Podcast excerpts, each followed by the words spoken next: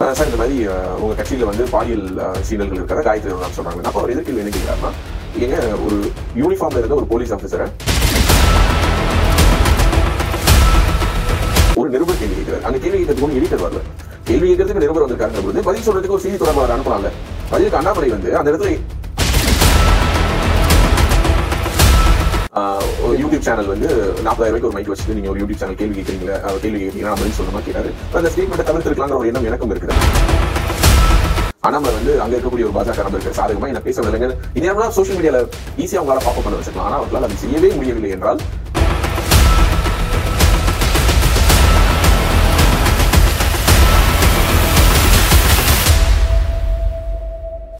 நீங்கள் அதிகமாக பேசும்போது அண்ணாமலையை கோட் பண்ணீங்க. அவருடைய செயல்பாடுகள் எப்படி இருக்குது தமிழகத்தில்? எனக்கு ரொம்ப பிடிச்சிருக்கு. மிகவும் சரியாக மிகவும் தேவையான ரொம்ப அவசியமான முடிவுகளை கரெக்டான நேரத்தில் எடுக்கிறாருன்னு நான் நினைக்கிறேன். ரொம்ப நாளைக்கு பிறகு இன்னும் சொல்லப்போனால் இதற்கு முன்னதாக இருந்த பாஜக தலைவர்களை நான் குறைச்சலாம் சொல்ல பட் அதே சேம் டைம் என்னென்னா பாஜகவை இவ்வளவு ஆக்டிவாக வேறு யாரும் வச்சில்ல அப்படின்னு என்னால் உறுதியாக சொல்ல முடியும். ஏன்னா நான் கேள்விப்பட்டிருக்கேன். ஒரு குறிப்பிட்ட நான் சொன்ன மாதிரி எகைன் நைன்டி சிக்ஸ்லேருந்து டூ தௌசண்ட் டுவெண்ட்டி டூ வரைக்கும் இருந்த தலைவர்கள் அவர்களுடைய செயல்பாடுகளை ஓரளவுக்கு நம்ம வாட்ச் பண்ணியிருக்கோம். இவ்வளோ க்ளோஸாக இல்லைனாலும் பாஜக அண்ணாமலை அவர்களுடைய டென்யூரில் அடைய போகிற வளர்ச்சிங்கிறது பாஜகவுக்கு ரொம்ப முக்கியமானது தமிழ்நாடுக்கு ரொம்ப முக்கியமானது. இதற்கு பிறகு கண்ணு கெட்டின தூரம் வரைக்கும் யாரோ ஒருத்தர் இந்த மாதிரியான ஒரு பெரிய ஒரு சேஞ்சை கொண்டுட்டு வர முடியுமான்னு தெரியல. முப்பத்தெட்டு வயசாகுது இன்னைக்கு அவருக்கு ஒரு வயசு இருக்குது படிப்பு இருக்குது கம்யூனிகேட் பண்ண முடியுது. அவர் என்ன சொல்லணும்னு நினைக்கிறாரோ அதை அவரால் சொல்ல முடியுது. அதுவும் கரெக்டாக புரிகிற மாதிரி ப்ரிசைஸ் டு த பாயிண்ட் அவரால் பேச முடியுது. ஸோ இதெல்லாம் அவருக்கு இருக்கக்கூடிய மிகப்பெரிய பலம்.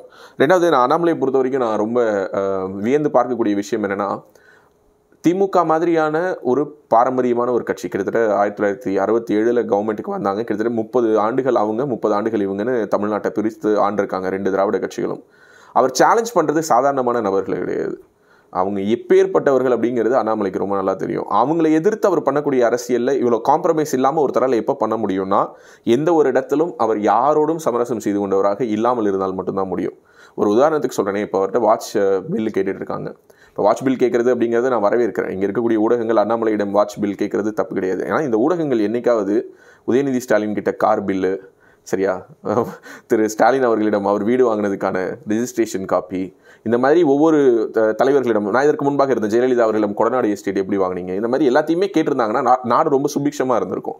இதுவரைக்கும் எதையுமே கேட்காத ஒரு இந்த ஊடகம் இதுவரை அரசு பொறுப்பில் இல்லாத இதுவரை ஒரு எம்எல்ஏ ஆகல ஒரு கவுன்சிலர் ஆகல ஒரு மினிஸ்டர் ஆகல அரசு பணத்தை அதாவது அரசினுடைய வரி பணத்தை ஆக்சஸ் பண்ணுற இடத்துல அண்ணாமலை இல்லை. அண்ணாமலை என்னவாக இருந்தார்? அரசு ஊழியராக இருந்தார். மக்களுடைய வரி பணத்தில் சம்பளம் வாங்கினார். அவ்வளோதான் அதை தாண்டி அவர் மக்களுடைய வரி பணத்தை சுரண்டி தின்னக்கூடிய ஒரு இடத்தில் அவர் அமர்ந்தவர் இல்லை. அப்படிப்பட்ட ஒரு தட்டை போயிட்டு நீங்கள் வந்து நீங்கள் பில்லு கேட்குறீங்க அந்த பில்லு கொடுக்கலன்னு பயங்கரமாக கேர பண்ணுறாங்க நேற்று கூட பார்த்தீங்கன்னா கமலாலயத்தில் மிகப்பெரிய அளவில் வாக்குவாதங்கள் நடந்ததை நம்ம பார்த்தோம். இந்த ஊடகங்கள் எல்லாம் இவ்வளவு நாட்கள் கேட்டிருந்தார்கள்னா இந்த இந்த சூழ்நிலை எப்போவோ மாறி இருக்கும். நான் எதுக்காக இதை சொல்ல வரேன்னா வாட்சோட பில்லை அவர் வந்து ஏப்ரல் மாதம் வெளியிடுவேன்னு சொல்லிட்டாரு. ஸோ அதனால் அதை பற்றி எனக்கு மிகப்பெரிய கமெண்ட் இல்லை. பட் அதை தாண்டி கிட்டத்தட்ட ஒரு பத்து வருஷம் சர்வீஸில் இருந்திருக்காரு. பத்து வருஷம் அவர் சர்வீஸில் இருந்தபொழுது எங்கேயாவது ஒரு இடத்துல ஒரு ஐம்பதாயிரரூவா லஞ்சம் வாங்கினார் அஞ்சு லட்சம் லஞ்சம் வாங்கினார் அஞ்சு கோடி லஞ்சம் வாங்கினார் ஏதோ ஒரு நம்பர்ஸ் அவர் வாங்கியிருந்தாருன்னா இந்நேரம்லாம் அந்த டிஎம்கேனுடைய அரசாங்கம் அது கையில் இருக்கக்கூடிய சிஸ்டம் திமுகங்கிற கட்சியை நான் சொல்ல வரல. இன்றைக்கி என்ன இருந்தாலும் அரசாங்கத்தை கையில் வச்சிருக்காங்க. அவங்க நினைச்சிருந்தா இந்நேரம்லாம் கர்நாடகாக்குள்ளே பெனட்ரேட் பண்ணி இந்த சிஸ்டம்லேருந்து இவர் பண்ணது எல்லாத்தையும் கொண்டு வந்து ஆதாரமாக முன்னாடி போட்டிருக்கலாம். போட்டிருக்கலாமா இல்லையா?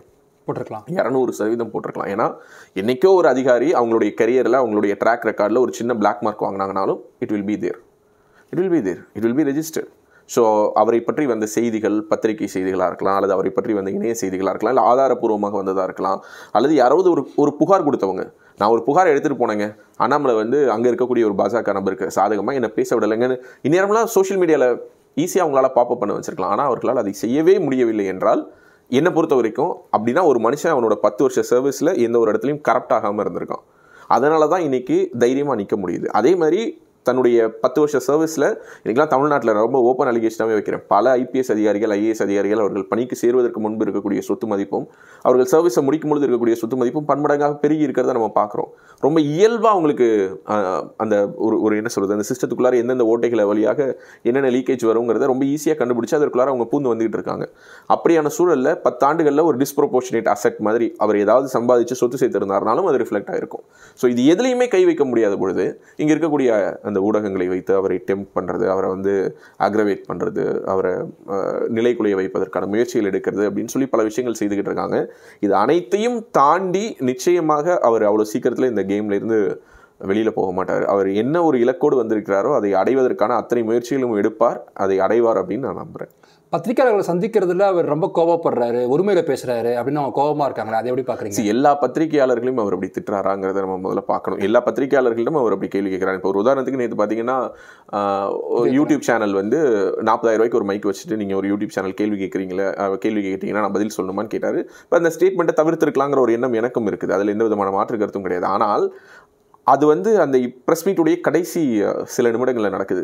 ஒருத்தர் ப்ரெஸ் மீட்டில் வந்து நிற்கிறாரு வந்து நின்னதிலிருந்து அவரை நோக்கி எழுப்பக்கூடிய கேள்விகள். அவரை பார்த்து முதல் கேள்வி என்ன கேட்டாங்கன்னா சார் இந்த மாதிரி உங்கள் கட்சியில் வந்து பாலியல் சீண்டல்கள் இருக்கிறதா காயத்ரி ராம் சொல்கிறாங்களே அப்போ அவர் எதிர்கேள்வி என்ன கேட்குறாருன்னா ஏங்க ஒரு யூனிஃபார்மில் இருந்த ஒரு போலீஸ் ஆஃபீஸரை இந்த மாதிரி ரெண்டு திமுக நிர்வாகிகள் வந்து இடுப்பக்கில்னாங்கன்னு சொல்லி ஒரு இன்சிடென்ட் வந்துச்சு. அதை பற்றி நீங்கள் ஏதாவது கேட்டிங்களா?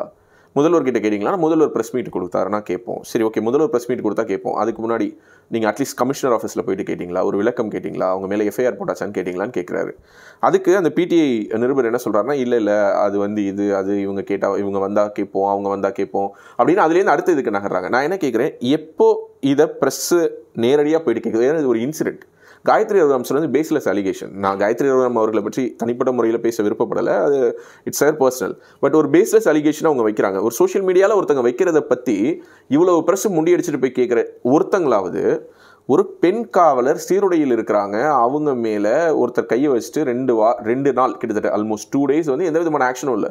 ஒரு கடத்துக்கு மேலே சோஷியல் மீடியாவில் ப்ரெஷர் ரொம்ப லிமிட்டை மீறி போகுதுன்னொடனே அவங்களை அவங்கள கட்சியை விட்டு தற்காலிகமாக நீக்கியிருக்காங்க. தற்காலிக நீக்கம். அதுக்கு பிறகு அவங்க கைது செய்யப்பட்டிருக்காங்க. இதுவரை அவங்க மேலே எஃப்ஐஆர் போடப்பட்டதா? என்ன வழக்கு? என்ன பிரிவுகளின் கீழ் வழக்கு பதிவுப்பட்டிருக்குது இது எதுவுமே தெரியல. ஸோ இங்கே இருக்கக்கூடிய சிஸ்டத்தில் நடக்கக்கூடிய தவறுகளை எந்த அளவுக்கு இங்கே இருக்கக்கூடிய ஊடகங்கள் மறைக்கிறாங்க? காயத்ரி ராம் சொன்ன ஸ்டேட்மெண்ட்டுக்கு எவ்வளோ முக்கியத்துவம் கொடுக்குறாங்கிறத அவர் எக்ஸ்போஸ் பண்ணி தான் ஆகணும். அப்போ அவர் என்ன பண்ணுறாரு நீங்கள் எந்த ஊடகம்னு சொல்லுங்கள் ஏன்னா உங்களுக்கு ஒரு அஜெண்டா இருக்கும் அப்படின்னு சொல்கிறாரு ஸோ அப்போ புதிய தலைமுறை நிருபர் உள்ளார வர்றாரு. புதிய தலைமுறை நிருபர் நிருபர்கிட்ட அவர் என்ன சொல்கிறாருன்னா இந்த மாதிரி நான் பிஜே எனர்ஜி பற்றி பேசினேன் நீங்கள் அதை போட்டிங்களான்னு. அவர் இல்லை நாங்கள் போடலன்னு ஏதோ வாக்குவாதம் வந்தோடனே நான் உங்களை உள்ளார கூப்பிட்றேன். இந்த ப்ரெஸ் மீட் முடிச்ச உடனே நான் கொடுக்குறேன்னு சொல்கிறாரு அந்த வீடியோ நமக்கு தனியாக தான் வெளியில் வந்து நீங்களும் பார்த்துருப்பீங்க. அவரை கூப்பிட்டு உள்ளார அவர் கொடுக்குறாரு. அப்போ அவர் என்ன டிமாண்ட் வைக்கிறாரு நீங்கள் தான் வரணும் அப்படிங்கிறாரு. நீங்கள் தான் வரணும். அப்போ அவர் என்ன சொல்கிறாரு நாராயணன் திருப்பதி வருவார். அது எப்படி நாராயணன் திருப்பதி வருவார்? நீங்கள் தான் வரணுங்கிற பொழுது அவருக்கு கோவம் வந்து அவர் என்ன சொல்கிறாரு நான் எதுக்கு வரணும்? நான் மா ஒரு மாநில தலைவர் நான் உங்கள் சேனலுக்கு வந்து இன்டர்வியூ கொடுக்கணுமா? அப்படின்னு அவர் கோவப்படுறாரு. இதில் ரெண்டு விஷயத்தை நோட் பண்ணோம் ஒரு நிருபர் கேள்வி கேட்குறாரு. அங்கே கேள்வி கேட்கறதுக்கு ஒன்றும் எடிட்டர் வரல. கேள்வி கேட்கறதுக்கு நிருபர் வந்திருக்காருங்கிற பொழுது பதில் சொல்கிறதுக்கு ஒரு செய்தி தொடர்பாளர் அனுப்பலாம்ல? பதிலுக்கு அண்ணாமலை வந்து அந்த இடத்துல அஃப்கோர்ஸ் அவர் அது நிருபரை தான் இழிவுபடுத்தணும்னு நினச்சிருந்தாருன்னா அவர் அதான் சொல்லியிருப்பாரு. சார் நீங்கள் ஒரு ரிப்போர்ட்டர் போயிட்டு உங்கள் சேனலோட சீ சப் எடிட்டரையோ இல்லை சீனியர் எடிட்டரையோ வர சொல்லுங்கள் சீஃப் எடிட்டரை வர சொல்லுங்கள் அவர் வந்து கேள்வி கேட்கட்டும் நான் வரேன் அப்படின்னு அவர் சொல்லியிருக்கலாம். ஸோ டிசிக்னேஷன் வைஸ் அவர் சொல்லல. அவருடைய இன்டென்ஷன் என்ன அப்படிங்கிறது தான் கேள்வி சி பிஜிஆர் எனர்ஜியை பற்றின ஊழல். சொன்னது நாங்கள் அதற்கு எதிர்த்து பிஜேஆர் எனர்ஜி ஒரு விளக்கம் கொடுத்தாங்க செந்தில் பாலாஜி ஒரு விளக்கம் கொடுத்தாங்க. இந்த இஷ்யூஸ் நடந்து கிட்டத்தட்ட எட்டு மாதம் ஆகுது. என்னுடைய கேள்வி என்னன்னா இந்த வழக்கு தொடர்பாக அண்ணாமலை போதிய ஆதாரங்களை வெளியிடலைன்னா நான் அண்ணாமலை மேலே வந்து இருபத்தி நாலு மணி நேரத்தில் மான நஷ்ட வழக்கு போடுவேன். அண்ணாமலை வந்து பணம் கொடுக்கணும்னாரு. செந்தில் பாலாஜி என்ன பண்ணிகிட்டு இருக்காரு இவ்வளோ நாளாக பிஜேஆர் எனர்ஜி நிறுவனம் இதை முழுக்க முழுக்க பொய் குற்றச்சாட்டு அப்படின்னு சொல்லி செபிக்கு விளக்கம் கொடுத்தாங்க. திடீர்னு அவங்களுடைய ஷேர்ஸ் ஏறுது. நஷ்டத்தில் இருந்த கம்பெனி ஒரு மிகப்பெரிய ஒரு ஆர்டர் எடுக்கிறாங்க. பண நெருக்கடியில் இருந்த கம்பெனியால் எப்படி அந்த ஆர்டரை திரும்ப எடுக்க முடிஞ்சது? இதுதான் கேள்வி. இதில் முறைகேடு நடந்திருக்குது அப்படிங்கிறது தான் திரு அண்ணாமலை அவர்களுடைய குற்றச்சாட்டு. ஸோ இப்போ இந்த குற்றச்சாட்டை பற்றி அவர் பேசும்பொழுது மக்களுக்கு இது விஷயம் போய் சேரணும். அவ்வளோதான் அது அண்ணாமலை தான் வந்து பேசணும்னு ஒரு நிருபர் அவ்வளோ ஒரு வாக்குவாதம் பண்ணுறாரு நான் என்ன சொல்கிறேன் அண்ணாமலை இப்படி பேசலாமான்னு கேட்குற யாருமே இந்த நிருபர்கள் யாராவது ஒருத்தர்கிட்ட இப்படி ரியாக்ட் பண்ணியிருக்காங்களா யாராவது ஒருத்தர்கிட்ட? யாராவது ஒருத்தர் நீங்கள் ஒரு அமைச்சர் காட்டுங்க இல்லை ஒரு எம்எல்ஏ காட்டுங்க. தமிழ்நாட்டினுடைய சிட்டிங் எம்எல்ஏல யாராவது ஒரு எம்எல்ஏ கிட்ட இவ்வளோ உரிமையாக இப்படி விரலை ஆட்டி ஆட்டி இப்படி கோவமாக இவர்கள் கேள்வி கேட்டிருக்காங்களா? சி நான் மறுபடியும் அதான் சொல்கிறேன் அண்ணாமலை பேசினதுக்கு நான் சப்பை கட்டு கட்டவே இல்லை பிரதர் நான் அதை ரொம்ப தெளிவாக சொல்கிறேன் அண்ணாமலை பேசினது தவறா இல்லையாங்கிற ஒரு விவாதத்தை நம்ம தனியாகவே வச்சுப்போம். இதிலேயே நீங்கள் அடுத்த கேள்வியாக கூட கேளுங்க. ஆனால் ஒரு நிருபருக்கு இந்த சுதந்திரம் வேறு எந்த கட்சி ஆஃபீஸ்குள்ளார இருக்குது அண்ணா வளையத்தில் போயிட்டு திரு ஆர்எஸ் பாரதி கிட்ட கேட்பாங்களா? ஆர்எஸ் பாரதி சொன்னார்ல ரெட் லைட் மீடியான்னு சொன்னார்ல இந்த ஊடகங்கள் எல்லாம் சேர்ந்து இனிமேல் ஆர்எஸ் பாரதியுடைய எந்த ஒரு ப்ரெஸ் மீட்டையும் நாங்கள் கவர் பண்ண மாட்டோம் அப்படின்னு ஒரு முடிவு எடுத்தாங்களா? என்னைக்காவது ஒரு நாள் எடுத்தாங்களா? நீங்கள் சொல்லுங்கள் கிட்டத்தட்ட மூணு நாலு வருஷத்துக்கு அப்புறம் இப்போ அவர் சமீபத்தில் சாணக்கியால தான் ஏதோ ஒரு சேனல்லையோ மன்னிப்பு கேட்டார். அதுவே பேரளவுக்கு ஒரு மன்னிப்பு. வருத்தப்படுறேன். வருத்தம். மன்னிப்பு கூட இல்லை. சரியான வார்த்தை அதுதான். வருத்த வருத்தப்படுறேன் அப்படின்னு சொன்னார். மன்னிப்பு கேட்குறேன்னு கூட சொல்லலை. ஸோ அப்படி இருக்கும் பொழுது அண்ணாமலையிடம் உங்களுக்கு இருக்கக்கூடிய இந்த உரிமையில் ஒரு சதவீதத்தையாவது நீங்கள் அவர்கள் எதிர் திசையில் இருப்பவரிடம் கேட்கணும்னு அவர் எதிர்பார்க்கறதுல என்ன தப்பு இருக்கு? தப்பு இல்லைல்ல. அவர் என்ன கேட்குறாரு? இந்த கேள்வியை நீங்கள் ஏன் கேட்கலன்னு கேட்குறாரு.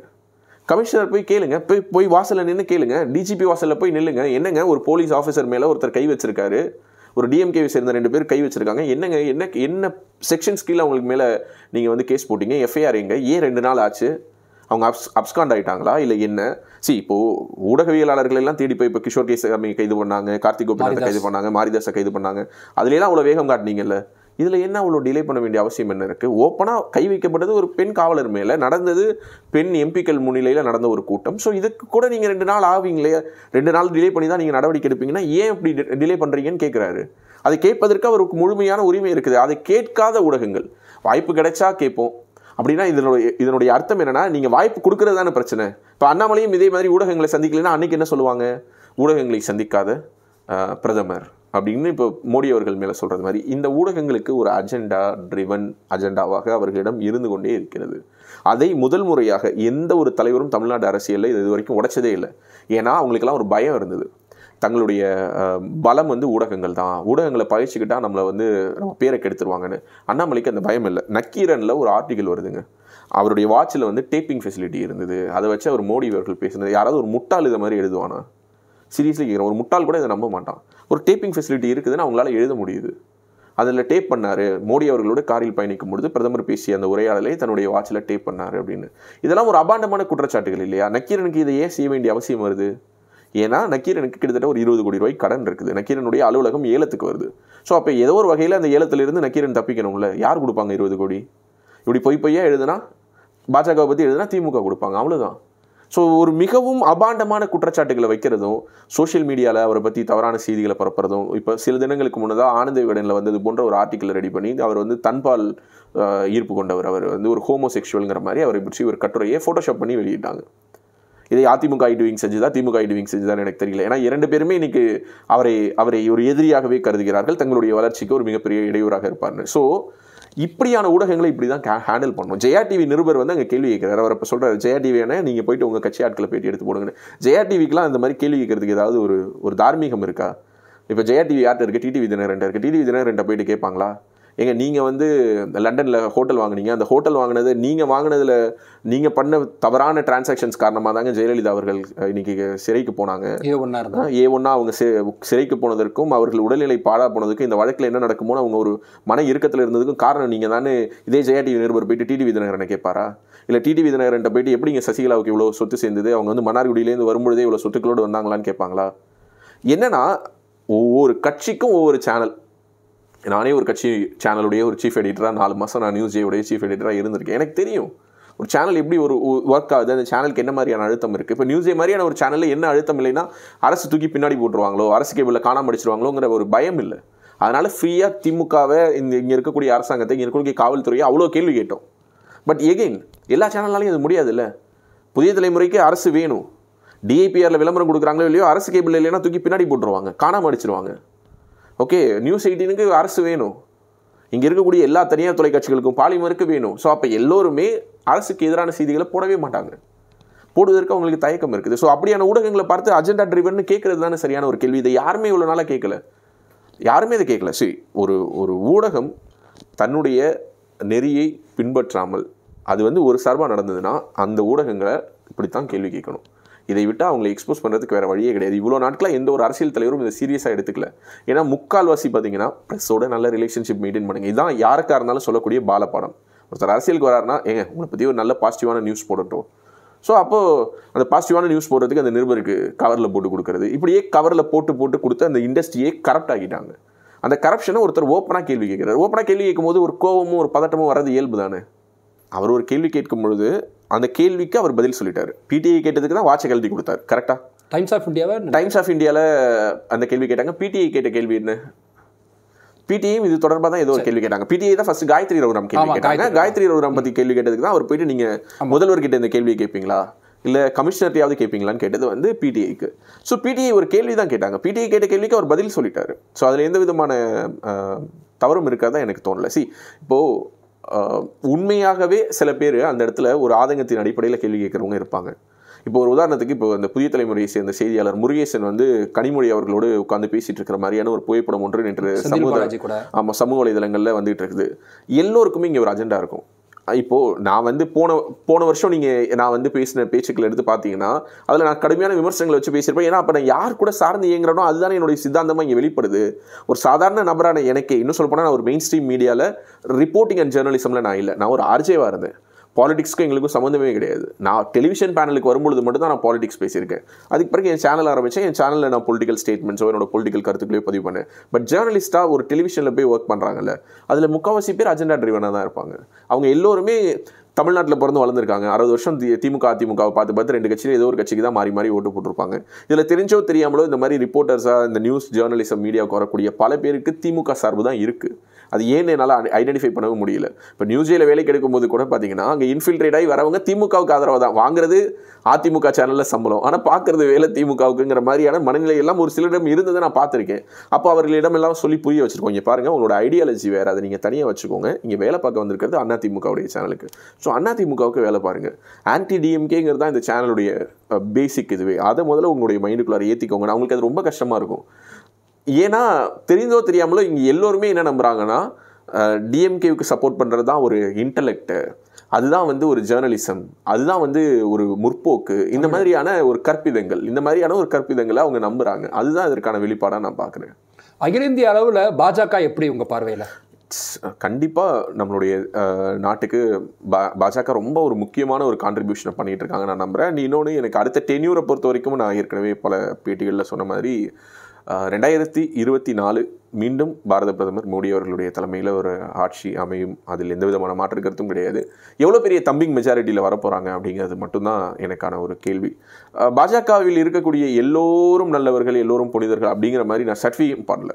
எல்லா கட்சியிலையும் இருக்கக்கூடிய எல்லா பிரச்சனைகளும் இதுவும் இருக்கும். அதுவும் வேர்ல்ட்ஸ் லார்ஜஸ்ட் டெமோக்ராட்டிக் பார்ட்டி உலகத்திலேயே அதிகமான உறுப்பினர்களை கொண்ட ஒரு கட்சி அதிகமான மாநிலங்களை இந்தியாவில் ஆண்டு கொண்டிருக்கக்கூடிய கட்சி. எல்லா இடத்துலையுமே ஒரு பலன்களை எதிர்பார்த்து அதில் குறுக்கு வழியில் நம்ம ஏதாவது ஒன்று பண்ணிட முடியாதா? அப்படின்னு எதிர்பார்க்கக்கூடியவர்கள் இருக்க தான் செய்வாங்க. ஏன்னா இந்த சிஸ்டம் நான் அதுதான் சொல்லுவேன். ஏன்னா இந்த சிஸ்டத்தில் பிஜேபியாக காங்கிரஸ் ஆனால் எது லீக்கேஜஸ் கம்மியாக இருக்குது அவ்வளோதான் நம்ம பார்க்கணும். யார் உண்மையாகவே டெவலப்மெண்ட்டுக்கு பேசுகிறாங்க போலியான டெவலப்மெண்ட்டுக்கு யார் பேசுகிறாங்க யார் உண்மையாகவே இங்கே எல்லோரும் ஒன்றா சேர்ந்து இருக்கணும்னு ஆசைப்பட்றாங்க? யார் இங்கே மத நல்லிணக்கம்ங்கிற பேரில் ஒரு குறிப்பிட்ட மதத்தை கார்னர் பண்ணி மற்ற மதங்களை கூல் பண்ணுற வேலையை பண்ணுறாங்க அதை நடிக்கிறாங்க. ஒருத்தங்க நடிக்கிறாங்க ஒருத்தங்க உண்மையாக இயல்பாக இருக்கிறாங்க. இந்த மாதிரியான கேள்விகளை வச்சு பார்க்கும்பொழுது டூ ஹண்ட்ரட் பர்சன்ட் இன்னைக்கு பாஜக பாஜகவுக்கு ஆப்போனண்ட்டாக ஒரு பார்ட்டியே இல்லை. என்னை பொறுத்த வரைக்கும் ஒட்டுமொத்த இந்தியாவிலேயே ஒரு கட்சியால் பாஜகவை எதிர்க்கக்கூடிய ஒரு வல்லமையோடு உருவாக்க முடியும்னு எனக்கு தோணல. நிறைய பேர் கூட சொன்னாங்க இப்போது ஹிமாச்சலில் ஒரு ரிசல்ட்ஸ் வந்தது குஜராத் ரிசல்ட்ஸ் வந்தது. ஒரே நேரத்தில் பார்த்தீங்கன்னா ரெண்டு ரெண்டுத்தையுமே அவங்களால ஜெயிக்க முடியல. குஜராத்தில் ஜெயிச்சாங்க ஹிமாச்சலில் தோத்துறாங்க குஜராத்தையும் ஹிமாச்சலையும் நம்ம கம்பேர் பண்ண முடியாது. ஹிமாச்சல் மோஸ்ட்லி ஒரு பெண்டுலம் ரிசல்ட்ஸ் தான் கொடுத்துருக்குது. இந்த இந்த பார்ட்டி இந்த பார்ட்டி இந்த பார்ட்டி இந்த பார்ட்டின்னு அங்கேயும் வென்று இருக்கலாம். ஒரு சதவீதம் ஒரு சதவீதத்துக்கும் குறைவான ஒரு வித்தியாசத்தில் அவங்க ஆட்சி இழந்துட்டாங்க. பட் ஒரு சதவீதமாக இருந்தாலும் அரை சதவீதமாக இருந்தாலும் தோல்விங்கிறது தோல்வி தான் ஸோ காங்கிரஸும் இங்கே தேவையா அப்படின்னா எனக்கு தெரியல. காங்கிரஸ் முக் பாரத்னு பாஜக சொல்வது போல் என்னால் சொல்ல முடியுமான்னு தெரியல. ஆனால் பாஜகவினுடைய செயல்பாடுகளை காஜ் பண்ணுறதுக்கு ஒரு நல்ல வலுவான ஒரு எதிர்க்கட்சி இருக்கணுங்கிறதும் அவசியம் தான் ஏன்னா எப்போதுமே இங்கு ஒரு எதிர்ப்பே இல்லாத ஒரு நிலை என்பதும் சரியாக இருக்காது. பாஜகவுக்கு ஒரு எதிர்க்கட்சி என்ற ஒரு அவசியம் இல்லாத ஒரு நிலையிலும் ஏன் அது கரெக்டாக செயல்படுது அப்படின்னா எங்கேயோ இருந்து யாரோ ஒருத்தங்க நம்மளை வாட்ச் பண்ணுறாங்க அப்படிங்கிற அந்த ஒரு ஒரு சிஸ்டம் அவங்களுக்குள்ளார ஊறி இருக்குது அதனால தான் அவங்க அவங்களாவே ஒரு ஒரு ஒரு சிஸ்டம்குள்ளார அவங்களால ஆப்ரேட் பண்ண முடியுது அப்படின்னு நான் நம்புகிறேன் இதுலேயும் சில பிழைகள் இருக்குது இதுலேயும் சில தவறுகள் இருக்குது அது எல்லாமே ப்ராசஸில் தான் சரியாகும். ஏன்னா அது எல்லாமே ஃபைன் டியூனிங் ப்ராசஸ் தான். ஒரு கட்சி மொத்தமாகவே இந்தியாவே கிட்டத்தட்ட இப்போ ஒரு two thousand fourteen to nineteen அதுக்கு முன்னாடி two thousand nine to fourteen அதுக்கு முன்னாடி ஒரு பதிமூணு நாள் ஜனதாவெல்லாம் விட்டுருங்க. நான் சொல்கிறது பிஜேபியாக மட்டும் நம்ம கவுண்ட் பண்ணோம் அப்படின்னா அஞ்சு ப்ளஸ் ஒரு அஞ்சு பத்து இப்போ ஒரு மூணு ஒரு பதிமூன்று வருடங்கள் மொத்தமாக பதிமூன்று வருடங்கள் முன்னாடி ஒரு பதிமூன்று நாட்கள்னா இவ்வளோதான் அந்த கட்சி வந்து மொத்தமாக ஆண்டிருக்குது. கட்சி தங்க நாற்கர சாலை திட்டமாக இருக்கட்டும் கன்னியாகுமரியிலேருந்து காஷ்மீர் வரைக்கும் சாலைகள் செப்பனிடப்பட்டது மிகப்பெரிய சாலைகளை உருவாக்குனாங்க. National highways அதிகமாக்கப்பட்டது. ஸோ அந்த ஒரு பீரியட் கொடுத்த லே லே பண்ண அந்த ஃபவுண்டேஷனில் தான் அடுத்தடுத்து பல்வேறு தொழிற்சாலைகள் வந்ததாக இருக்கட்டும் பல்வேறு பன்னாட்டு நிறுவனங்கள் இங்கே உள்ளார வந்ததாக இருக்கட்டும் அது எல்லாத்துக்குமே அது ஃபவுண்டே ஃபவுண்டேஷன் லே பண்ணுச்சு. அதே ஒரு விஷயத்தை இப்போ திரும்ப மோடி செய்து கொண்டிருப்பதாக நான் பார்க்கிறேன். கண்டிப்பாக இந்த செக் அண்ட் பேலன்ஸ் இருக்கிற வரைக்கும் பாஜகவை யாராலும் வீழ்த்த முடியாது அப்படிங்கிறது தான் என்னுடைய எண்ணம். பிரதான எதிர்க்கட்சியா யார் வருவா ஆம் ஆத்மியா காங்கிரஸா? சி ஆம் ஆத்மியை பொறுத்த வரைக்கும் அவர்களுக்கு இப்போது கிடைத்து கொண்டு இருக்கக்கூடிய வெற்றி அவர்கள் எந்த அளவுக்கு தக்க வைப்பாங்கன்னு எனக்கு தெரியல.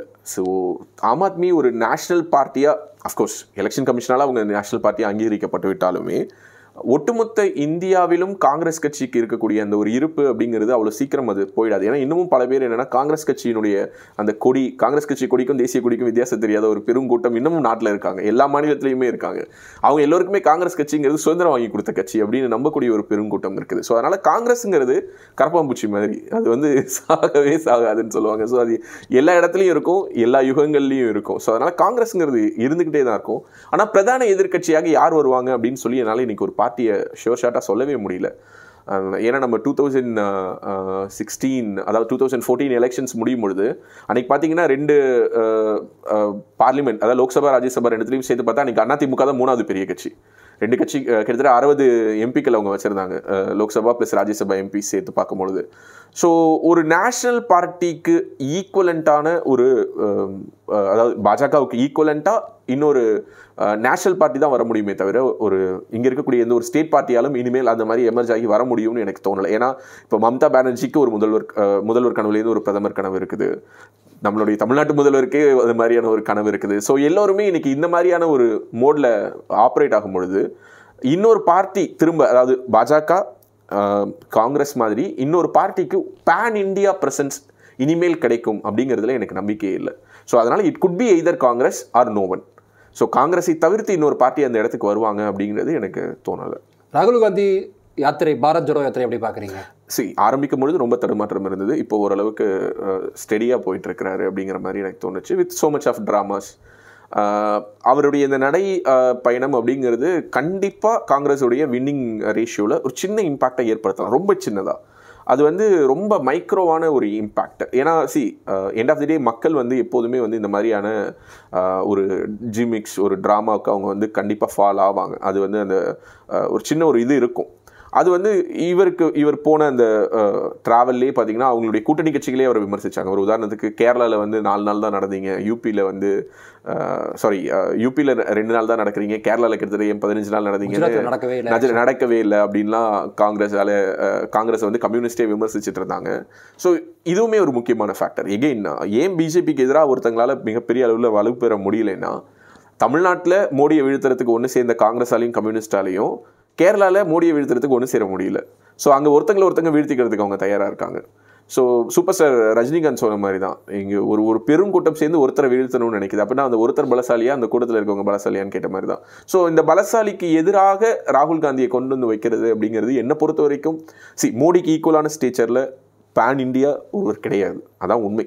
அது எல்லா கட்சிக்குமே தெரியும். அதனால தான் அவங்களுக்கு மோடி மேலே ஒரு மிகப்பெரிய பயமும் இருக்குது ஒரு மரியாதையும் இருக்குது ரெண்டதான் என்ன என்னதான் அவர் அரசியல் ரீதியாக விமர்சித்தாலும் அவரை மாதிரி ஒரு அவர் அவருடைய தலைமை பண்பு அவருக்கு ஈக்குவலான ஒரு ஒரு ஸ்டேச்சரில் யாருமே இல்லைங்கிறது அவங்களுக்கு உள்ளுக்குள்ளார தோணிக்கிட்டே இருக்குது. அதுதான் அவங்களுடைய கோபமாகவும் வெறுப்பாகவும் மம்தா பானர்ஜி போன்றவர்களுக்கு ஈகோவாகவும் வெளிப்படுறதை நான் பார்க்குறேன். ஸோ ராகுல் காந்தியுடைய இமேஜை கொஞ்சம் பூஸ்ட் பண்ணுறதுக்கு பாரத் ஜோடோ யாத்திரா பயன்பட்டிருக்கானா? ஆம் பயன்பட்டிருக்கு. பட் எகெயின் அவங்க என்ன பண்ணாங்களோ கன்னியாகுமரியில் ஜார்ஜ் பொன்னையா ஃபாதர் அவரை கொண்டுட்டு வந்து நிறுத்தின அந்த இதை தொடங்கி கௌரி லங்கேஷோட குடும்பத்தோடு சேர்ந்து நடந்ததுலேருந்து கடைசியாக போயிட்டு ஒரு ஒரு ட்ராமாவோட உச்சகட்டமாக கிளைமேக்ஸ் மாதிரி கமலஹாசன் கொண்டு போய் டெல்லியில் உட்கார வச்சு பேச வச்சது வரைக்கும் நான் கூட ஒரு மீம் கூட பார்த்தேன். டார்ச் லைட்டும் டியூப் லைட்டும் அப்படின்னு சொல்லிட்டு. ஸோ எனக்கு தெரியல. ராகுல் காந்திக்கான ஒரு இடம் அப்படிங்கிறது நேஷனல் பாலிட்டிக்ஸில் என்னங்கிறது இன்னமுமே காங்கிரஸ் கட்சிக்கும் தெரியல. இன்னும் சொல்லப்போனால் கா போன தடவை மாதிரி அவரை எல்லோரும் சேர்ந்து பிரதமர் வேட்பாளராக முன்மொழியறதுக்கு வேணால் இந்த பாரத் ஜோடோ யாத்திரா பயன்பட்டிருக்கும். அவருடைய செல்ஃப் பிராண்டிங்க்கு அதை தாண்டி அது ஒரு பெரிய இம்பாக்டை ஏற்படுத்துறதா எனக்கு தோணலை. அதை பார்த்து தான் தமிழக பாஜக தலைவர் நடைப்படம் போடணும்னு சொல்றாரோ? ஏங்க அப்படி பார்த்தா ரத யாத்திரை போனாங்க. அதை பார்த்து தான் அவர் நட யாத்திரை இருந்தாலும் போனார் திடீர்னு அவரை பார்த்து சொல்ல வேண்டியது. இல்லை இல்லை இல்லை. அப்படி இல்லை. சி நடைப்பயணம்ங்கிறது தமிழ்நாட்டு அரசியலில் புதுசு இல்லை உங்களுக்கே தெரியும். வைகோ நடந்திருக்காரு. நிறைய தலைவர்கள் நடந்திருக்காங்க. ஸோ திரு அண்ணாமலை அவர்களுக்கு இது ஒரு long term plan to be frank actually சொல்லணும்னா இது ஒரு ஒரு வருடத்துக்கு முன்பாகவே அதாவது அவருடைய அரசியல் பயணத்துக்குள்ளார அவர் என்ட்ரானும் பொழுது அவர் மாநில தலைவராக இல்லை உங்களுக்கே தெரியும். அவர் ஒரு கேண்டிடேட் ஒன் அமங் த கேண்டிடேட்டாக இருந்தார். அண்ட் ரஜினி அவர்கள் கட்சி தொடங்கியிருந்தால் அவருடைய சிஎம் கேண்டிடேட்டுங்கிற மாதிரி யூகங்கள் தான் ரெக்க கடிப்பாக இருந்ததே தவிர அது எதுவுமே உறுதிப்படுத்தப்பட்ட தகவல் இல்லை. எங்கேயுமே இது வரைக்கும் ரஜினிகாந்தும் அதை சொன்னதில்லை திரு அண்ணாமலை அவர்களும் சொன்னதில்லை. நெருங்கி பழகிருக்கீங்க உங்ககிட்ட சொல்லியிருப்பாருல்ல? இல்லை அப்படிலாம் சொன்னதே இல்லை. அப்படி சொன்னதே இல்லை. அண்ட் அவரை பொறுத்த வரைக்கும் பிஜேபி அப்படிங்கிறதுக்குள்ளார அவர் ஜாயின் பண்ணதுக்கு பிறகு கிட்டத்தட்ட அவருக்கு இப்போ தலைமை பொறுப்பு கொடுக்கப்பட்டு ஒரு வருஷம் ஒரு நாலு மாதம் ஆகுதுன்னு கொடுக்கலன்னு நினைக்கிறேன். போன ஆகஸ்ட் டுவெண்ட்டி டுவெண்ட்டி ஒன் ஆகஸ்ட்டில் தான் கொடுத்தாங்க. ஸோ இப்போ டுவெண்ட்டி டூ ஆகஸ்ட் முடிஞ்சு இப்போ டுவெண்ட்டி த்ரீ ஜனவரியில் இருக்கும். அவருக்கு இந்த நடைப்பயணம் போகணும் அப்படிங்கிறது ஒரு இட் வாஸ் தேர். அது இருந்தது. அது எப்போ அப்படிங்கிறது மட்டும் தான் கேள்வியாக இருந்தது. ஸோ அப்போது ஏப்ரலில் போகலாம் ஏன்னா அந்த சம்மர் வந்து கொஞ்சம் இயற்கை ஆமாம் வெயிலாக இருக்குது கொஞ்சம் நார்மலாக காலையில் வாக் பண்ணலாம். ஈவினிங்கில் ஏதாவது ஒரு ஊரில் ஒரு கூட்டம் அந்த மாதிரி அதுக்கான ஒரு பெரிய பிளான் அண்ட் ஒரு டீம் வந்து அதை ஒர்க் பண்ணிட்டு இருக்காங்க. ஸோ அதனுடைய வெளிப்பாடு தான். ஏன்னா சி கிராஸ் ரூட்ஸில் கட்சியை வளர்க்கணும். எல்லாருமே வைக்கக்கூடிய விமர்சனம் என்ன? அது அவருக்கே தெரியுது. இப்போ வெளியிலேருந்து பார்க்குற நமக்கு ஏன்? என்னங்க பெருசாக சோஷியல் மீடியாவில் சொல்கிறீங்க பூத்தில் என்னங்க இருக்குது? நம்ம கேட்குறோம். அது அவருக்கு தெரியாமல் இருக்குமா என்ன? ஸோ அதனால் அந்த பூத் அளவில் எல்லோரையும் வளர்க்கணும். ஏன்னா எனது பூத் வலிமையான பூத்னு ஒரு கேம்பெயின் ஆரம்பித்தாங்க ஸோ அந்த கேம்பெயின் உண்மையாகவே நடக்குதா? மக்களோடு மக்களாக அவர் இணைந்து பயணிக்கும் பொழுது ஏன்னா இன்னுமுமே அண்ணாமலை யாருன்னு தெரியாதவங்க தமிழ்நாட்டில் இருப்பாங்க. அது அவருக்கும் தெரியும். எடப்பாடி பழனிசாமி யாருன்னு தெரியாதவங்க இருக்காங்க. இன்னும் சொல்லப்போனால் ஸ்டாலின் யாருன்னு தெரியாதவங்க கூட தமிழ்நாட்டில் இருக்காங்க. ஆமாவா இல்லையா? ஸ்டாலினை பற்றி எனக்கு தெரியல. மற்றவங்களுக்கு வாய்ப்பு இல்லை நீங்கள் நான் சொல்ல வர்றது ஸ்டாலின் யாரு அப்படின்னா கலைஞரோட பையன் ஸ்டாலின்னு சொல்லக்கூடிய ஆட்கள் இருப்பாங்க. ஸ்டாலின் தனிப்பட்ட முறையில் இப்போ தமிழ்நாடு முதல்வரானதுக்கு பிறகு இந்த ஒன்றரை ஆண்டுகளில் வேணால் தெரிஞ்சிருக்கலாமே தவிர இன்னமும் ஸ்டாலின் தெரியாத ஒரு கூட்டம் இருக்காங்க. ஏன்னா இது இது வந்து மிகைப்படுத்தி சொன்னாலுமே இன்னுமே எம்ஜிஆர் செத்துட்டாருங்கிறத நம்பாத ஒரு கூட்டம் தமிழ்நாட்டில் இருக்குதானா? இருக்குது அவர்களை பொறுத்தவரை எம்ஜிஆர் செத்துட்டாருங்கிறது அவங்களுக்கு கான்சியஸ்க்கு இங்கே இங்கே அவங்க ஏற்றிக்க விரும்பலை. அவங்களுக்கு தெரியும். அவங்களுக்கு டூ ஹண்ட்ரட் பர்சன்ட் தெரியும். இந்த மொழி படத்தில் வர எம்எஸ் பாஸ்கர் கேரக்டர் மாதிரி தான் உங்கள் பையன் செத்துட்டான் அப்படின்னு பிருத்திவிராஜ் வந்து ஒழுக்குவார் இல்லையா? அந்த மாதிரி ஒரு பெரும் கூட்டம். இன்னமுமே இங்கே தமிழ்நாட்டில் ஸ்டாலின் வந்துட்டார். ஜெயலலிதா செத்து போயிட்டாங்க. எடப்பாடி பழனிசாமி நாலு வருஷம் சிஎம்மாக இருந்தார். இது எல்லாத்தையும் சொல்லி எழுப்ப வேண்டிய ஒரு பெருங்கூட்டம் இருக்கிறாங்க. ஸோ அப்படி இருக்கும் பொழுது அந்த கிராஸ் ரூட்டில் தன்னை அறிமுகப்படுத்துவதற்கும் மக்களோட மக்களாக தான் புழங்குவதற்கும் பழகுவதற்கும் அவர் தேர்ந்தெடுத்திருக்கிற ஒரு திட்டம் தான் இந்த நடைப்பயணம். கண்டிப்பாக அதில் நிறைய விஷயங்கள் அவர் வித்தியாசமாக ப்ரொடக்டிவாக மக்களோட அவர் இன்ட்ராக்ட் பண்ணுறதன் மூலமாக தன்னை அவர் பிராண்ட் பண்ணுவாருங்கிற ஒரு நம்பிக்கை எனக்கு இருக்குது அதிகமான தொகுதிகள் பெறுவதற்காக நடைப்பயணம் மேற்கொண்டு அதன் மூலமாக பேரம் பேசுறதுக்கு வசதியாக இருக்கின்ற மாதிரி ஒரு கருத்து இருக்காது அப்படி தப்பு இல்லை தானே. எல்லாருமே அவங்க கட்சியை வளர்க்கணும்னு தானே நினைப்பாங்க. அஞ்சு சீட்டு கொடுக்கும்பொழுது வேணாங்க எங்களுக்கு நாலு சீட்டு போதும் அப்படின்னு எந்த கட்சியாவது சொல்லுவாங்களா என்ன? எந்த கட்சியாக இருந்தாலும் அஞ்சு கொடுத்தா எங்களுக்கு ஏழு கொடுங்க அப்படின்னு தான் கேட்பாங்க. ஸோ அப்படி இருக்கும்பொழுது தன்னுடைய கட்சியை வளர்ப்பதற்காக அவர் செய்யக்கூடிய இந்த விஷயத்தை ப்ரொடக்டிவாக தானே பண்ணுறாரு அதை நான் ரொம்பவே வரவேற்கிறேன். ஏன்னா இங்கே ஒரு கட்சியை வளர்க்குறது அப்படிங்கிறது வந்து சாதாரணமான விஷயம் கிடையாது. அது நான் ஏற்கனவே சொன்ன மாதிரி தமிழ்நாட்டில் பாஜகவை வளர்க்கணும். ஏன்னா பாஜகனாலே என்னென்னலாம் தோணும்? சங்கி. நோட்டாவுக்கு கீழே இவங்க மதக்கலவரம் பண்ணுறவங்க பிரியாணி அண்டா திருடுறவங்க இப்படி தானே இம்ப்ரெஷன் வச்சுருக்காங்க. இந்த இம்ப்ரெஷன் எல்லாம் ஒரு ஒரு மனிதன் வந்து உடச்சிட முடியுமா? ஸோ அப்படின்னா அந்த ஒரு மனிதன் எவ்வளோ வேலை பார்க்கணும்? ஸோ அதில் ஒரு பங்களிப்பாக நான் பார்க்குறேன். சி அண்ணாமலை மூலமாக ஒரு ஓட்டு வந்ததுனால அது லாபம். கண்டிப்பாக அவர் ஒரு ஓட்டு வெளியில் போகிறதுக்கான காரணமாக இருக்க மாட்டார்னு எனக்கு ஒரு தீவிரமான நம்பிக்கை இருக்குது. ஸோ அதனுடைய வெளிப்பாடாக தான் இந்த நடைப்பயணத்தை நான் பார்க்குறேன். டூ ஹண்ட்ரட் பர்சன்ட் அவர் நெகோசியேஷன்ஸை அதிகப்படுத்துவார் தான் ஏன்னா இ- இன்னைக்கு வந்து சோஷியல் மீடியாவில் மட்டும் தான் நீங்கள் இருக்கீங்கன்னு சொல்கிறவங்க நாளைக்கு அவர் கிரவுண்டுக்கு போகும்பொழுது அதே இந்த விஷயத்த சொல்ல முடியாதுல்ல. ஸோ அப்போ அவர் கிரவுண்டுக்கு போவார் கூட்டங்களை பெரிதாக கூட்டங்களை காட்டுவார் மக்களோடு உரையாடுவார் அந்த வேவ் சோஷியல் மீடியாலையும் ட்ரான்ஸ்ஃபார்ம் ஆகும். அப்போ ஆட்டோமேட்டிக்காக ஒரு அழுத்தம் வரும். அப்போ அவர் கேட்கலாம். உரிமையாக அவர் கேட்பார். எனக்கு அஞ்சு முடியாது எனக்கு பத்து கொடுங்கன்னு கேட்கலாம். பத்து முடியாது எனக்கு பதினஞ்சு கொடுங்கன்னு கேட்கலாம். So that's the basic duty of a leader so தன்னுடைய கட்சிக்கு தேவையானதை அவர் செய்கிறார்னு நான் நம்புகிறேன் இப்போ நீங்கள் இவ்வளோ தூரம் சொல்கிறீங்க அண்ணாமலை இப்போ தனியாக நிற்க மாட்டார். தனியாக பாஜக தனியாக நிற்காது குருண்டு தான் நிற்குமா தனியாக நிற்குமா உங்களுடைய பார்வை? என்னோட ப்ரெடிக்ஷன் அப்படின்னா அது நான் எல்லாரும் மாதிரி நானும் ப்ரெடிக்ட் பண்ண விரும்பல. நீங்கள் நெருக்கமாக இருக்கிறதுனால. நான் ஒரு நெருக்கமாகவும் இல்லை வார் ரூம்ல நீங்கள் தான் முக்கிய பங்குன்னு மக்கள் பேசிக்கிறாங்க. ஆர்வமா எது கூட சொன்னாங்களே அவர் நேவி இருக்கு ஆர்மி இருக்குன்னு விளையாட்டா சொல்லிட்டு இருந்தாரு. ஆமா நிறைய சொன்னார். பெட்டாலியன் இருக்கு என்னென்னவோலாம் சொன்னாரு. சி என்னன்னா கூட்டணியில் நிற்கிறதுனால என்ன பலன்கள்? கூட்டணியை விட்டு வெளியில் வந்தால் என்ன பலன்கள்? அப்படிங்கிறத வெளியிலேருந்து நம்ம எகெயின் எல்லாமே நம்பர்ஸ் அடிப்படையில் ஸ்டாட்டிஸ்டிக்ஸ் அடிப்படையில் நம்ம அனலைஸ் பண்ணி சொல்லணும்னா தட் இஸ் டிஃப்ரெண்ட் இரண்டு பேரும் சேர்ந்து நிற்பது பலமா என்றால் ஆம் அதிமுகவும் பாஜகவும் சேர்ந்து நிற்பது இரண்டு கட்சிகளுக்குமே பலம். ஆனால் அதை தாண்டி களத்தில் அவங்க என்ன நிரூபிக்கணும்னு நினைக்கிறாங்க? திரு எடப்பாடி அவர்களுக்கு ஒரு ப்ரெஷர் இருக்குது என்ன? ஓபிஎஸ் அவர்களோடு சேர்ந்து தான் போன தேர்தலில் நீங்கள் அறுபத்தஞ்சு சீட்டு ஜெயிச்சீங்க. தனியாக நிற்கும் பொழுது நீங்கள் எத்தனை ஜெயிப்பீங்கன்னு பார்த்துடலாம். அப்படிங்கிற பொழுது எப்படி பொதுக்குழுவை கூட்டி தான் ஒரு தனிப்பெரும் தலைவர் ஒற்றை தலைமைங்கிறத நிரூபிக்க விரும்பினாரோ அதே மாதிரி அதிமுகவும் என் தலைமையில் தான் இருக்குதுங்கிறதுனால அவர் கூட தனிச்சு நிற்க நினைக்கலாம். அதே மாதிரி திரு அண்ணாமலை அவர்களுக்கு ஒரு ப்ரெஷர் இருக்குது என்னன்னா இங்கே பாஜகவுக்கு ரெண்டரைலேருந்து மூணு சதவீதம் தான் மூன்றைலேருந்து அஞ்சு சதவீதம் தான் சொல்கிறத உடைச்சு இல்லை பாஜகவுக்கு இவ்வளோ ஓட் ஷேர் இருக்குங்கிறத காட்ட வேண்டிய ஒரு ப்ரெஷர் இருக்குது ஸோ இதை ரெண்டை தவிர இவங்க ரெண்டு பேரும் தனிச்சு நிற்கிறதுக்கு வேறு காரணங்களே கிடையாது. ஒன்று இவர் தன்னுடைய தலைமையை நிரூபிக்க வேண்டும். இன்னொன்று அவர் தலைமையை நிரூபிக்க வேண்டும். ரெண்டு பேரும் தன்னுடைய தலைமையை நிரூபிக்க வேண்டிய அவசியத்தில் இருக்காங்க. இந்த கட்டாயம் யாருக்கு அதிகமாக இருக்குது இபிஎஸ்க்கு இருக்கா? அண்ணாமலைக்கு இருக்கா? யாருக்கு இருக்குது இபிஎஸ்க்கு தான். திரு எடப்பாடி அவர்களுக்கு தான் அதிகம். ஏன்னா அவர் தான் கட்சி தன்னோடதுன்னு இன்னைக்கு சொந்தம் கொண்டாட வேண்டிய ப்ரெஷரில் இருக்கார். அண்ணாமலை அவர்களுக்கு ப்ரெஷரே இல்லை. அவர் ஒன்றும் ஐயா இந்த எலெக்ஷனில் நீங்கள் பத்து பர்சன்ட் வாங்கல அஞ்சு சீட்டு ஜெயிக்கலைன்னா நாளைக்கே உங்களை தூக்கிட்டு வேற ஆளை போட்டுருவோன்னு யாரும் சொல்லலை. உங்களுக்கு இந்த ground open twenty twenty six வரைக்கும் அடிச்சு ஆடுங்கன்னு சொல்லியிருக்காங்க. ஸோ அப்போ அண்ணாமலைக்கு அந்த ப்ரெஷர் இல்லை. இதை இதை இங்கே பேசக்கூடிய பல பொலிட்டிக்கல் அனலிஸ்ட் இதை கோட் பண்ணுறதே இல்லை. என்னமோ அண்ணாமலைக்கு ஒரு ப்ரெஷர் இருக்கிற மாதிரி அவருக்கு ப்ரெஷரே இல்லை. ரெண்டாவது இன்னொரு விஷயம் சொல்கிறேன் அதிமுகவுக்கு தான் ஜீரோ புதுசு. பாஜகவுக்கு ஜீரோ புதுசு இல்லை. பலமுறை ஜீரோ வாங்கியிருக்காங்க. எப்போதும் ஜீரோ வாங்குற பையன் மறுபடியும் ஒரு ஜீரோ பெரிய ஜீரோவாக வாங்கினாலும் அது பிரச்சனை இல்லை. சரியா? ஆனால் இவங்க ஜீரோ வாங்கினாங்க அப்படின்னா டுவெண்ட்டி நைன் ஒன்று ஒரே ஒரு சீட்டு அதுவும் ஜீரோ தான். Almost like a zero twenty twenty four ஆட்சியை இழந்துட்டாங்க. என்னதான் அறுபத்தஞ்சு எம்எல்ஏ வச்சிருந்தாலும் அறுபத்தஞ்சு எம்எல்ஏ வச்சு இவங்களால ஒரு சட்ட திருத்தத்தை கொண்டு வந்துட முடியுமா? டிமாண்ட் தான் பண்ண முடியும். அதுவும் சட்டசபையில் கொஞ்ச நேரத்துக்கு மேலே கத்துனாங்கன்னா தூக்கி எல்லாரையும் வெளில போட்டுருவாங்க. இதான் இயல்பு. எந்த கட்சியாக இருந்தாலும் இதான். ஸோ ஆளுங்கட்சியாக வரல. ஸோ அப்போது இந்த தேர்தலில் நீங்கள் ஜெயிக்கிறதன் மூலமாக ஏங்க நாங்கள் பத்து சீட்டு ஜெயிச்சா அதனால் நாங்கள் என்னங்க பிரதமராக ஆக போகிறோம் அப்படின்னு நீங்கள் கேட்டிங்கன்னா பிரதமராக மாட்டீங்க. ஆனால் இந்த வாட்டி ஜீரோனா என்ன ஒரு அபிமானம் மக்கள்கிட்ட வரும்? ஓபிஎஸ் நீங்களும் சேர்ந்துருந்தா தாங்க ஜெயிக்க முடியும். கட்சி வேணால் பொதுக்குழு உறுப்பினர்கள் வேணால் உங்கள் பின்னாடி இருக்கலாம். ஆனால் மக்கள் உங்கள் பின்னாடி இல்லைங்கிறது நிரூபணம் ஆயிடும். ஆயிடுமா ஆகாதா? அப்போ கோர்ட்டே என்ன வேணாலும் தீர்ப்பு கொடுக்கலாம். இப்போ சுப்ரீம் கோர்ட்டில் இன்றைக்கி தீர்ப்பு வருது. இன்றைக்கி இந்த வாரத்துக்குள்ளார வந்துருங்கிறாங்க. இந்த வாரத்துக்குள்ளார வழக்கு விசாரணை முடிக்கணும்னு சுப்ரீம் கோர்ட் நீதிபதிகளே அவங்களே தங்களுக்கு ஒரு டெட்லைனையும் ஃபிக்ஸ் பண்ணிக்கிறாங்க. ஸோ அப்போது சுப்ரீம் கோர்ட்டே வந்து திரு. எடப்பாடி பழனிசாமி அவர்கள் தான் ஒற்றை தலைமைன்னு சொல்லிட்டாங்க. மக்களுடைய தீர்ப்பு வேறாக இருந்தால் ஸோ அப்போவும் திரும்பவும் அவர் தான் பதில் சொல்லி ஆகணும். ஸோ அந்த ப்ரெஷர் அவர் சைடில் தான் அதிகம் இருக்குது அதனால் நான் என்ன சொல்கிறேன்னா ரெண்டு பேருமே அந்த ப்ரெஷரை தங்களுடைய தலைகளில் சுமக்காமல் இரண்டு பேரும் சேர்ந்து பயணிச்சா என்ன பண்ணலாம்? இன்னைக்கு இருக்கக்கூடிய சூழல்ல அதாவது இன்னைக்கு இருக்கக்கூடிய கள நிலவரப்படி குறைந்தபட்சம் எட்டிலிருந்து பத்து தொகுதிகளை அதிமுக பாஜக கூட்டணி வெல்லும். தானா? இன்று தேர்தல் வைத்தால். இன்று இன்று தேர்தல் வைத்தால். இன்னும் ஒன்றரை ஆண்டுகள் இதே போல சிறப்பான ஒரு அரசாங்கம் நடந்து சரியா? பொங்கலுக்கு வந்து ஏன் கரும்பு கொடுக்கலைன்னா நாங்கள் சிறுசாக கொடுத்தோம் பெருசாக கொடுத்தோம் முந்திரி பருப்பு கொடுத்தா ஓட்டையாக கொடுத்தோம் புழுவாக கொடுத்தோம்னு சொல்கிறாங்கன்னு சொல்லி பேசக்கூடிய இந்த முத்துக்கள் தத்துவ முத்துக்களை உதிர்ப்பது போல கழக கண்மணிகள் இடுப்பை பிடித்து கிள்ளுவது போன்ற பல நிகழ்வுகள்லாம் செய்தாங்கன்னா அந்த எட்டுலேருந்து பத்துங்கிறது பதினஞ்சுலேருந்து இருபதாக கூட மாறலாம். அதற்கான சாத்தியங்கள் இருக்குது ஏன்னா ஒரு வருஷம் சி ஒரு நிகழ்வு போதும் ஒரு தேர்தல் முடிவை மாற்றுவதற்கு. ஸோ அதனால் இன்னும் கிட்டத்தட்ட ஒன்றரை ஆண்டுகள் நம்மளுடைய கைவசம் இருக்குது. பதினைந்து மாதங்கள் குறைந்தபட்சம் இருக்குதுங்கிற பொழுது இந்த பதினைந்து மாதங்களில் திமுகவினுடைய பல அமைச்சர்கள் மேல் எனக்கு மிகப்பெரிய நம்பிக்கை இருப்பதன் காரணமாக இந்த பதினஞ்சு மாதத்தில் மாதத்துக்கு ஒரு சீட்டு கன்வெர்ட் ஆச்சுன்னா கூட இன்னொரு பதினஞ்சு சீட்டு கன்வெர்ட் ஆகிறதுக்கு வாய்ப்பு இருக்குது ஸோ இது எல்லாத்தையும் உணர்ந்து இங்கிருந்து தமிழ்நாட்டிலேருந்து மோடிஜிக்கு எவ்வளோ எம் எம்பிஸை நம்ம கான்ட்ரிபியூட் பண்ணலாம்? அந்த எம்பிஸ்லேருந்து எத்தனை பேருக்கு மினிஸ்ட்ரி வாங்கலாம்? அந்த மினிஸ்ட்ரி மூலமாக தமிழ்நாட்டுக்கு என்ன நல்லது பண்ணலாம்? இதை யோசிக்க வேண்டிய ஒரு அவசியமும் இருக்கிறது. ஏன்னா திரு அண்ணாமலை அவர்கள் தன்னுடைய தனிப்பட்ட பவரை காட்டுறதுக்கும் திரு எடப்பாடி பழனிசாமி அவர்கள் தன்னுடைய தனிப்பட்ட ஒற்றை தலைமையை காட்டுறதுக்கும் டுவெண்ட்டி டுவெண்ட்டி சிக்ஸ் எலெக்ஷன்ஸ் கூட ஒரு ஒரு வாய்ப்பாக பயன்படுத்திக்கலாம். இது மக்களவைக்கான தேர்தல். இது மோடிஜியை பிரதமராக்குவதற்கான தேர்தல். அதுக்கு நம்ம என்ன பண்ணலாம்? அதுக்கு நம்ம என்ன கான்ட்ரிபியூஷன் பண்ணணும்? அப்படிங்கிறது தான் பாஜகவும் யோசிக்கணும்.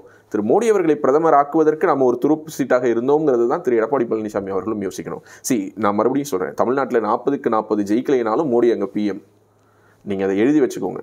இங்கே தமிழ்நாடு புதுச்சேரியும் சேர்ந்து அவங்க வாஷ் அவுட் ஆனாலும் அவங்க அங்கே தான் ஆனால் இங்கிருந்து ஒரு கான்ட்ரிபியூஷன் இருக்கும் பொழுது நாம் உரிமையாக கேட்டு பெறலாம். நாம் உரிமையாக பல திட்டங்களை நம்முடைய மாநிலத்துக்கு பெற்றுத்தரலாம் ஸோ மாநில வளர்ச்சியை முன்னிறுத்தி அந்த டபுள் இன்ஜின் மாடல்னு தொடர்ந்து மோடி அவர்களும் அமித்ஷாவும் சொ பேசி கொண்டிருக்கக்கூடிய அந்த டபுள் இன்ஜின் மாடலுக்கு தேவையான ஒரு கான்ட்ரிபியூஷனை பண்ண வேண்டிய ஒரு பொறுப்பும் கடமையும் இரண்டு தலைவர்களுக்கும் திரு அண்ணாமலை அவர்களுக்கும் இருக்குது திரு எடப்பாடி பழனிசாமி அவர்களுக்கும் இருக்குது அதை உணர்ந்து ஒரு சரியான முடிவை அவர்கள் எடுப்பாங்கன்னு நான் நம்புறேன். உங்களது ஆசை வெற்றி பெற வாழ்த்துக்கள். நன்றி. நன்றி.